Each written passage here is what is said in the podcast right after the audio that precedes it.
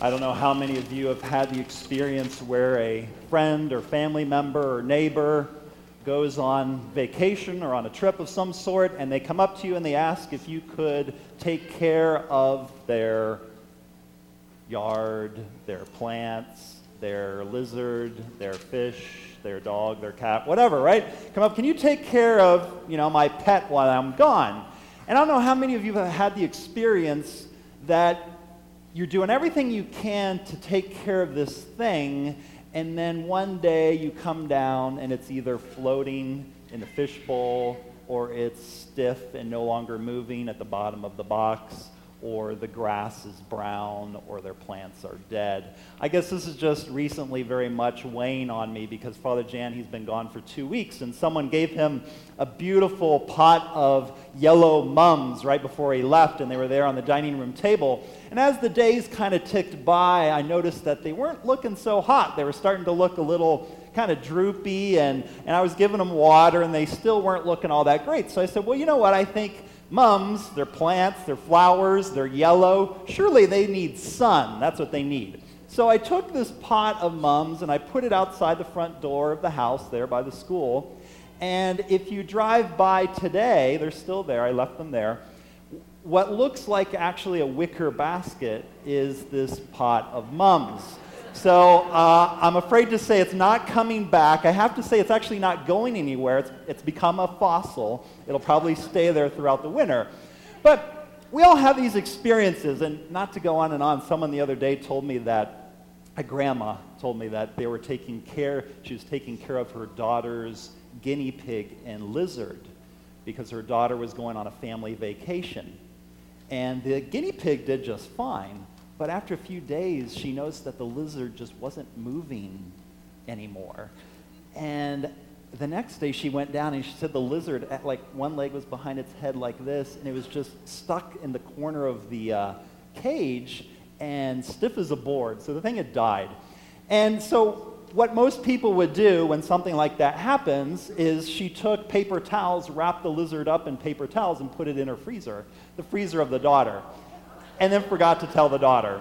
So I don't know. I, I, said, What were you thinking? Were you trying to do like the Walt Disney thing where you freeze the lizard and then hopefully some cure, you know, decades down the road is going to come out to cure the lizard and then you like wake them up and, and bring them back to life? I don't know. So these things happen. People go on journeys, they, live us th- they leave us things to take care of, and then unfortunately sometimes they just they die on us. It's a bad feeling.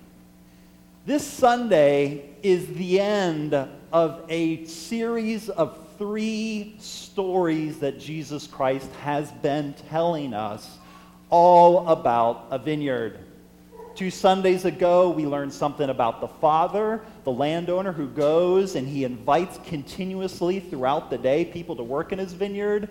Last Sunday, we learned something about the two sons. We learned that this landowner was a father who has two sons, and the sons, neither of them want to go to the vineyard, and the one who ends up actually changing his mind, who's capable of that type of change and actually going, is the son who's honest with his father. He says, I don't want to go. And we saw that that's the first step to actually being a good son or daughter of God, honesty and how we speak to God. And so today we have the final story regarding this vineyard. And today Jesus talks about what he expects, what the landowner, and obviously the landowner is God, what God expects from his vineyard. And we heard in our first reading, and I mentioned it two weeks ago, kind of like a spoiler. In our first reading today, we hear well, who is the vineyard? What is the vineyard? In the prophet Isaiah that we read in the first reading, the vineyard is the house of Israel, the people of God. That's the vineyard. And today's story is about what God, the landowner, expects, what he wants from this vineyard, from his people and it's fruit. Grapes, in this case, because it's a vineyard. He wants fruit. Now, it's obvious this parable, at the time when Jesus is telling it, is directed towards the leaders of the people of Israel. You know, these servants that the landowner's been sending, those are the prophets all throughout the Old Testament who were persecuted, stoned, some of them killed. And then finally, God sends his son, which is Jesus Christ himself, into the vineyard to talk to those who had care of the vineyard. And even the son they pull out of the vineyard, they take Jesus Christ out of the city of Jerusalem, and they kill him. And we know that's the meaning, the obvious meaning behind this last parable. But just like every piece of sacred scripture, God is not only speaking to those, Jesus is not only speaking to those who are immediately in front of him, he also has me in mind. God's able to do that. He's incredibly good at multitasking.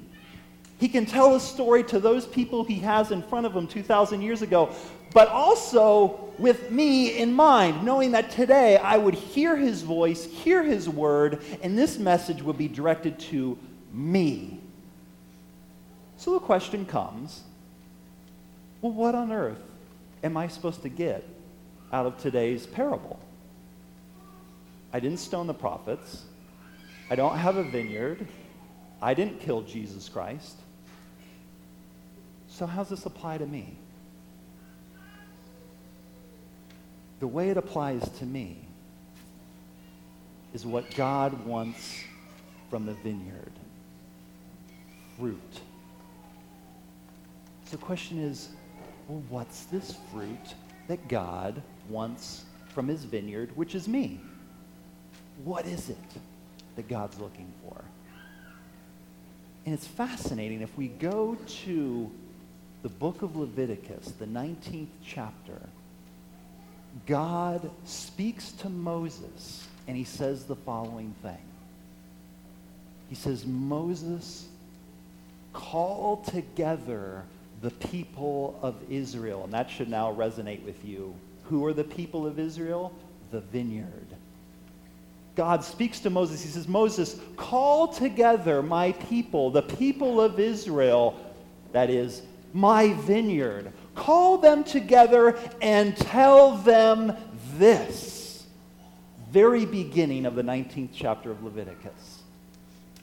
Tell them this Be holy, for I, the Lord your God, am holy. Now, what happens? As soon as we hear that, right? And you were all probably expecting something amazing, some secret I was going to tell you. We all kind of go, up, and then we hear the holy word, and we're like, oh my gosh, you got to be kidding me.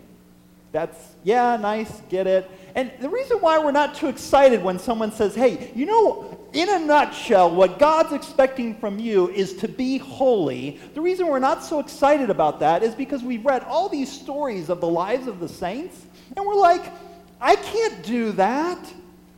I can't levitate. I can't bilocate. I don't have the stigmata. I'm like, man, and some of those people, you read those stories, like some of them, they even seem weird. It's like, I don't even want to be holy. Or at least, I don't even think I can even begin to be holy. I'm not a saint. So the question then is what does it mean to be holy?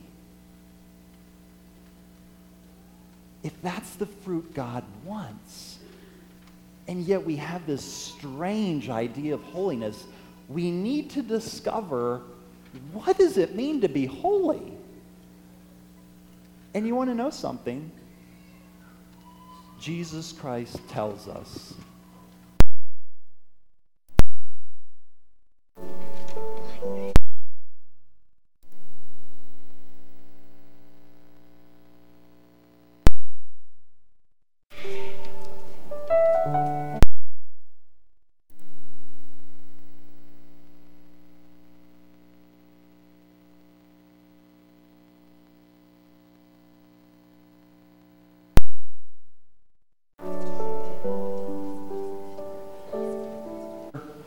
goes on vacation or on a trip of some sort, and they come up to you and they ask if you could take care of their yard, their plants, their lizard, their fish, their dog, their cat, whatever, right? I pet while I'm gone. And this is where we get all confused. Holiness is not something I do. It's not like, tell me, tell me holiness thing is, and I'll do it. And that's kind of the way we are in this society of today. Everything's based on what I do. Who I am is based on what I do. That's not what holiness is. It's not what I do. Holiness is about who I'm doing what I already do for. The tenants wanted to produce grapes, they didn't want to produce them for the Father, for the landowner, for God. God isn't expecting me to do something weird with my life. He's expecting us to produce the fruit of holiness. That is, do my ordinary daily tasks for Him and not for myself. That's the challenge that we have today. And if it sounds trite to you, if it sounds so simple, then take up that challenge just one day. I dare you to one day live your entire day doing what you always do, but do everything for Him. Not for yourself, not for your comfort, not for your selfishness, but for Him. I guarantee you happiness. I guarantee that you will not only be happy, but you will also attract others to that same lifestyle. That's Jesus' parable today. Let's ask our Lord Jesus Christ, Lord, give me the strength to produce the fruit that God wants from me.